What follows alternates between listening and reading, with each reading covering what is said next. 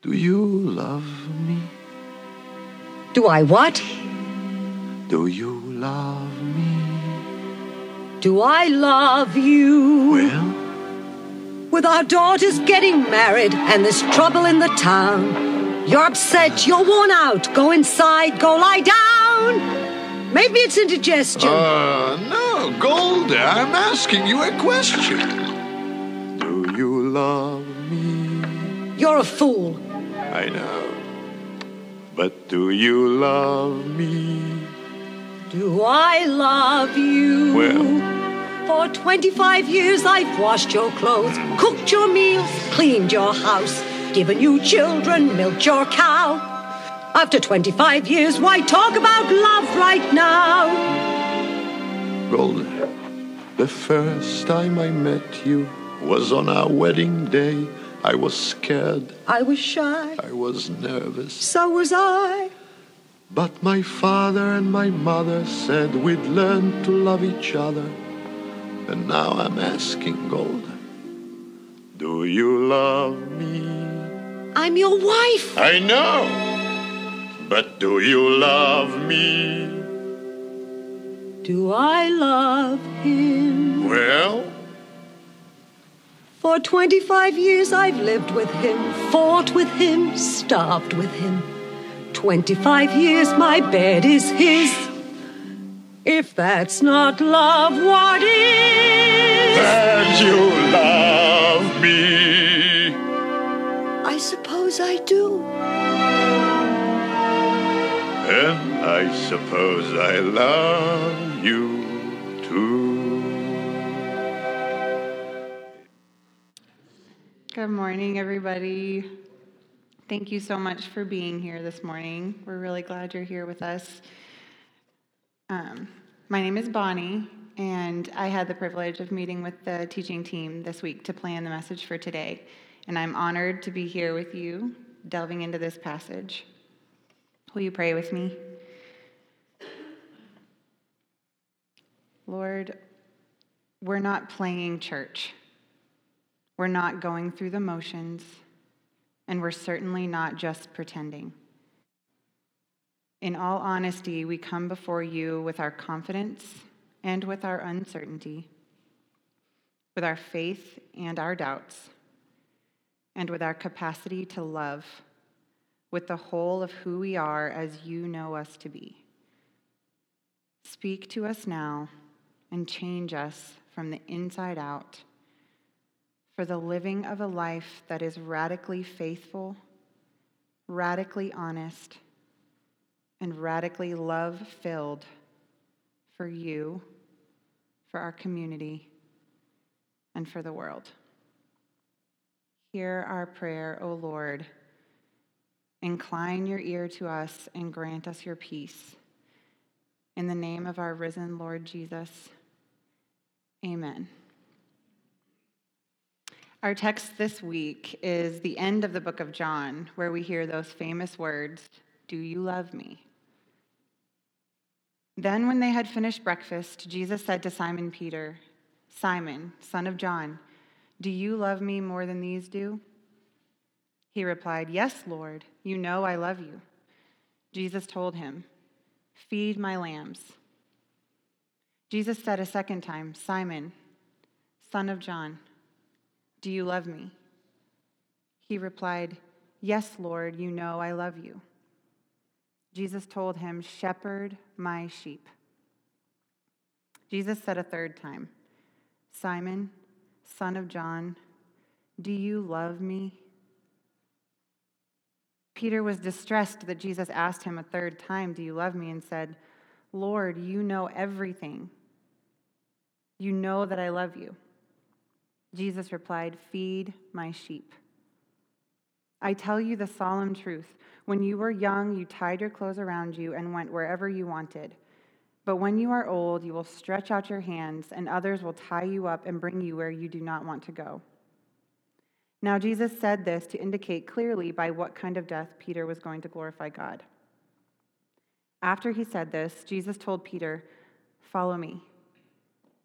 Peter turned around and saw the disciple whom Jesus loved following them. This was the disciple who had leaned back against Jesus' chest at the meal and asked, Lord, who is the one who is going to betray you? So when Peter saw him, he asked Jesus, Lord, what about him? Jesus replied, If I want him to live until I come back, what concern is that of yours? You follow me. So the saying circulated among the brothers and sisters that this disciple was not going to die. But Jesus did not say to him that he was not going to die, but rather, If I want him to live until I come back, what concern is that of yours? This is the disciple who testifies about these things and has written these things, and we know that his testimony is true. There are many other things that Jesus did. If every one of them were written down, I suppose the whole world would not have enough room for the books that would be written. Now, I want to read you guys a poem about love written by a 13 year old young woman. What is love? Is it when you care for someone or something deeply? Is it a state of mind which we think of as beautiful? Is love blind? Does love make us blind? Is it something we can see? Is it something we can touch? Or is it something that's just there? I don't believe that anyone knows what exactly love is, and I don't think that anyone will. But for now, I think that love is whatever you make it out to be. That young poet was none other than yours truly. That was my 13 year old self who obviously had a lot of questions about this topic, as you can see by the seven question marks in, in all of the. Um, the, the poem stemmed from the breakup of a relationship in which I told the boy that I loved him, and he told me that he loved me. And it didn't turn out like we'd expected, as it often doesn't. And it was also a time when my parents had been separated for five years. And unbeknownst to me, they would get back together within that next year, but we were just in the middle of it. And so I was searching. I was searching, searching, searching for what it meant to love another person. And and I'll tell you at that time I wasn't looking to Jesus for my example. I was looking um, to humans to show me what it looked like to love someone else, to show me the definition of love. So I want us to take a minute now to think about what love means to each of us or what it means to show love. Think about what it meant to you when you were 13 or 18, in your 20s. Think about what it means to you in your 30s, 40s, 50s, 60s. Think about someone you've had in your life for several years. It could be a parent, a child, a sibling, someone that you're in a dating relationship with, a friend, a spouse, anyone. Just think about someone that you've loved, that you love. And think about what you thought it meant to love them when you first met them. And then think about what it means to love them now, today. I can almost guarantee that the definition of love or what it means to love has changed for each of us as more life is lived and more experience is gained. And I imagine it was the same for Peter. Think back to John 13 when Jesus tells Peter that he will disown him three times.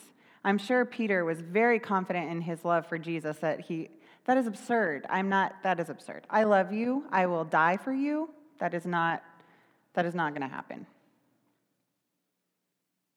So I think of that love as kind of a young love where he's just got all this passion and this gumption. And no, there's no way, no thing, no person, nothing can keep me from professing my love until I'm tested and I'm put to the test and, and then I'm uncomfortable and I have to say it and, and I'm not among people that I know and, and, and they're not familiar and they're not, they're to judge me and I don't, I don't know him. No, I don't know him. Uh, it, it's unfortunate that in the English language we only have one word for the various types of love. In verses 15 and 16, the Greek word for the kind of love that Jesus speaks to is agape, which is commonly known as a divine love, an unconditional love, a sacrificial love, the highest and purest form of love. And in Peter's responses to those first two questions, he is confidently saying what he knows of love. He's confidently saying that indeed he does love Jesus. I do love you. I love you. Why do you keep asking me this? But he uses the word phileo, which is refers to a more brotherly love, which kind of how we associate with um, enjoying the company of someone else, a friendship, a, a love that en- enjoys. Um, and it may very well be that at that moment in time, Peter still did not understand and was incapable of understanding the love that Jesus was talking about because he had yet to live out that love. In verse 17, Jesus uses the word phileo, almost as if he's coming to meet Peter where he is and still but still gives him a job to do. He's coming down and saying, I know you don't understand the love that I, that I am speaking about, so I'm going to meet you where you are. And the love that you understand is this brotherly love. But still, regardless, you have a job to do. In the excerpt we just watched from Fiddler on the Roof, we almost see the opposite interaction between Tevye and Golde, which um, than we see between Jesus and Peter. And Tevye is asking Goldie if she loves him with that brotherly love. Do you love me? Do you like to be around me? Do you, are we in this? And she's replying with all the things she's done for him. She's replying with the actions. I have fed you. I have kept your home. I have taken care of you. I have starved with you. I have suffered with you. I have done all these things with you all of these actions. But he wants to know, but, but do you love me? Do you like me? And so finally, at the end, she meets him where she is and she you know, says, I, yeah, I mean, I guess I do. And in verses 18 to 21, Jesus indicates to Peter the type of end of life experience that he's going to have. And Peter immediately looks back and sees John, who's following them, and he says, But, but what about him?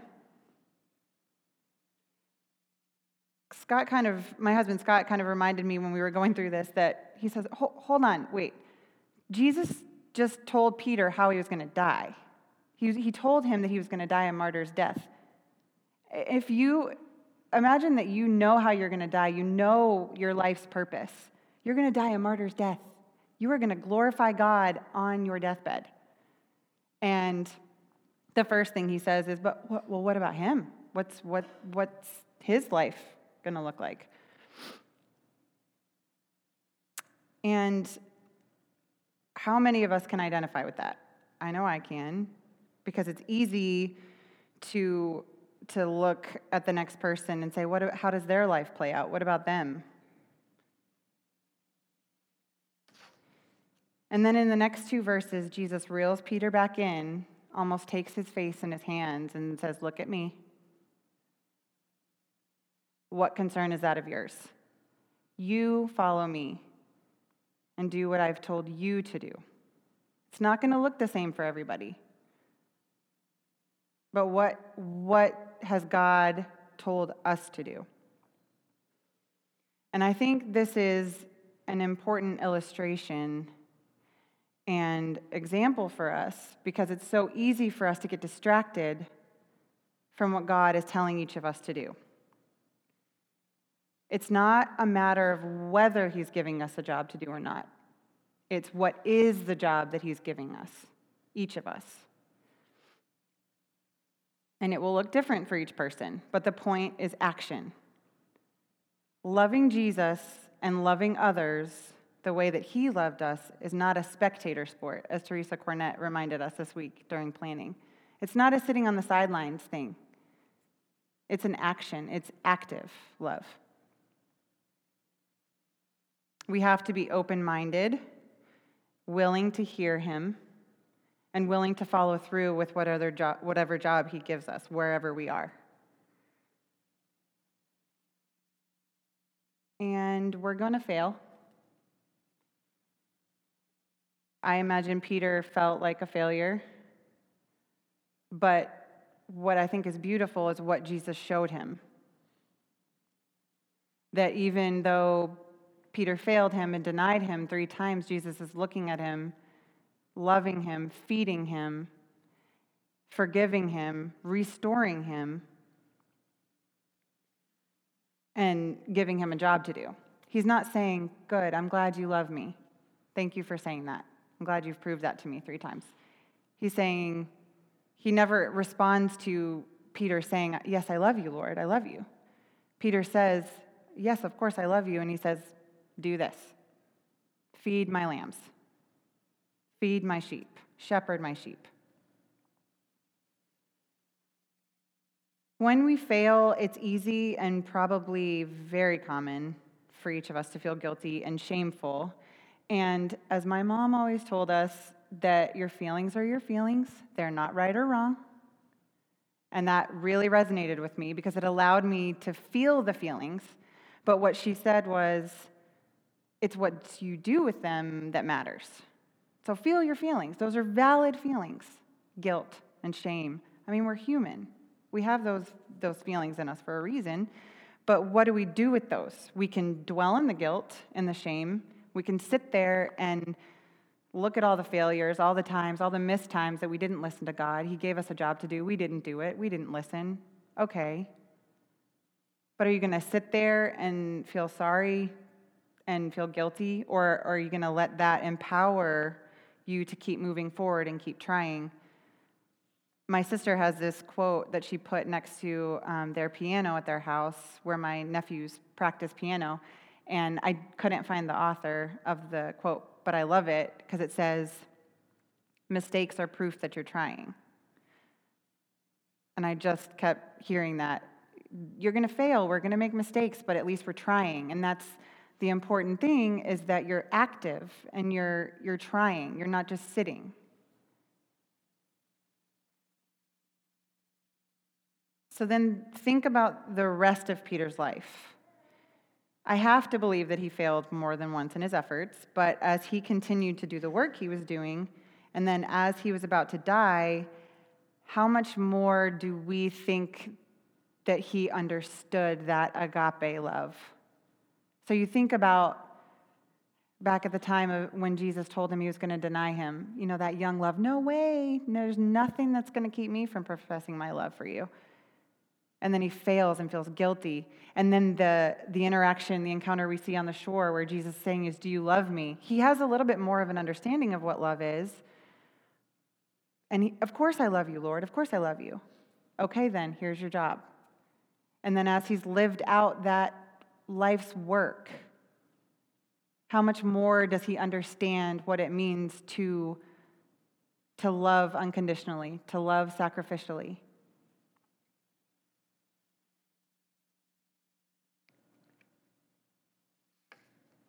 Several years ago, I had a patient at a rehab facility, and we'll call her Mrs. Smith for privacy purposes. And she was in her 80s. And I walked into her room, and I was about to, and I noticed a painting that was next to her bed, and it was beautiful, and her, her uh, family had brought it in to make her room feel more like home. And I walked in to introduce myself, and hi, I'm Bonnie. I'm gonna, you know, I'm gonna evaluate you today. Oh, I love Mrs. Smith. I love your painting. And she immediately replied to me in a very, very sweet, but very convicting voice. oh, honey, we don't, we don't love things. We love people. We like things. We, we don't love things.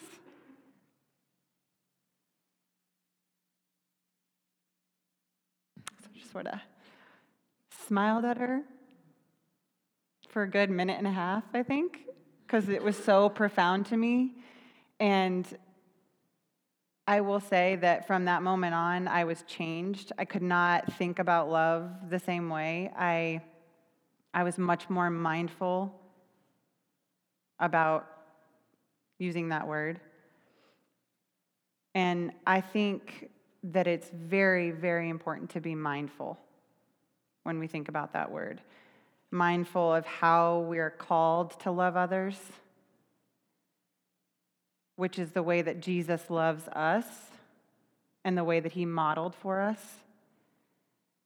And being completely honest, not everyone that I meet is going to love me with that phileo love, that brotherly, sisterly love. Not everybody's going to like me. And we're not going to enjoy the company of everyone that we meet or everyone that comes into our life. But the thing is, is that if we choose to love Jesus, if we are choosing to love Jesus and choosing to accept the love that he shows us, then we're given a job to show others his lambs, his sheep, that same love, aren't we? That's our job. He's telling us. He gives us a new commandment love others the way that I love you. And that can be these, these three things that Jesus gives Peter to do can be taken literally. I think there's literal and symbolic meaning to them, but feed my lambs. I, I sort of, when I first read this, um, was, was really reading and rereading this passage, I sort of honed in on feed my lambs, shepherd my sheep, feed my sheep, and the order in which he put them, and, um, and the different words that he used. And I just couldn't help but take it literally and just feed the helpless. I mean, never underestimate the power of a meal. If anybody has ever received a meal from someone when you needed it, you know that feeling of, I don't have, I don't have to, that's, I don't have to think about that. And my body is nourished. And, and I mean, just never underestimate the power of a meal. Um, and literally, so literally feed my lambs, take care of my sheep, take care of each other.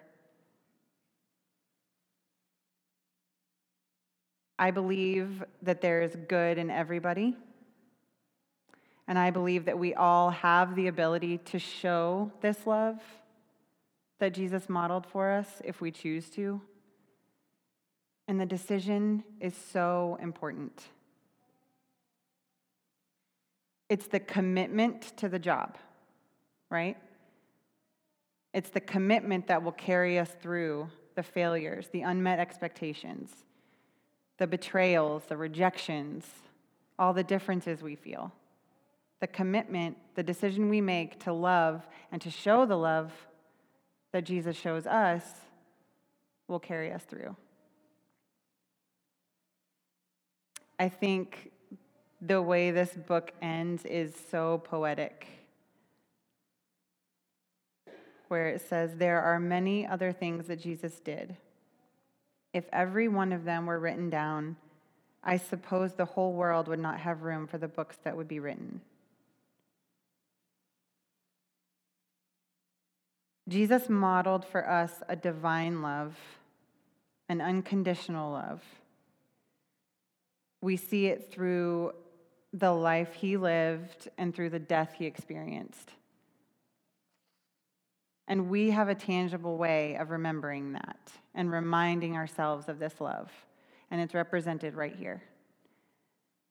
And as the worship team comes back up, we'll have a time of remembering and reflecting. We don't tell you how or when to come. Come as you are, come as you will and all are welcome. And as we reflect today, I just want us to be mindful of the ways that we choose to love people every day.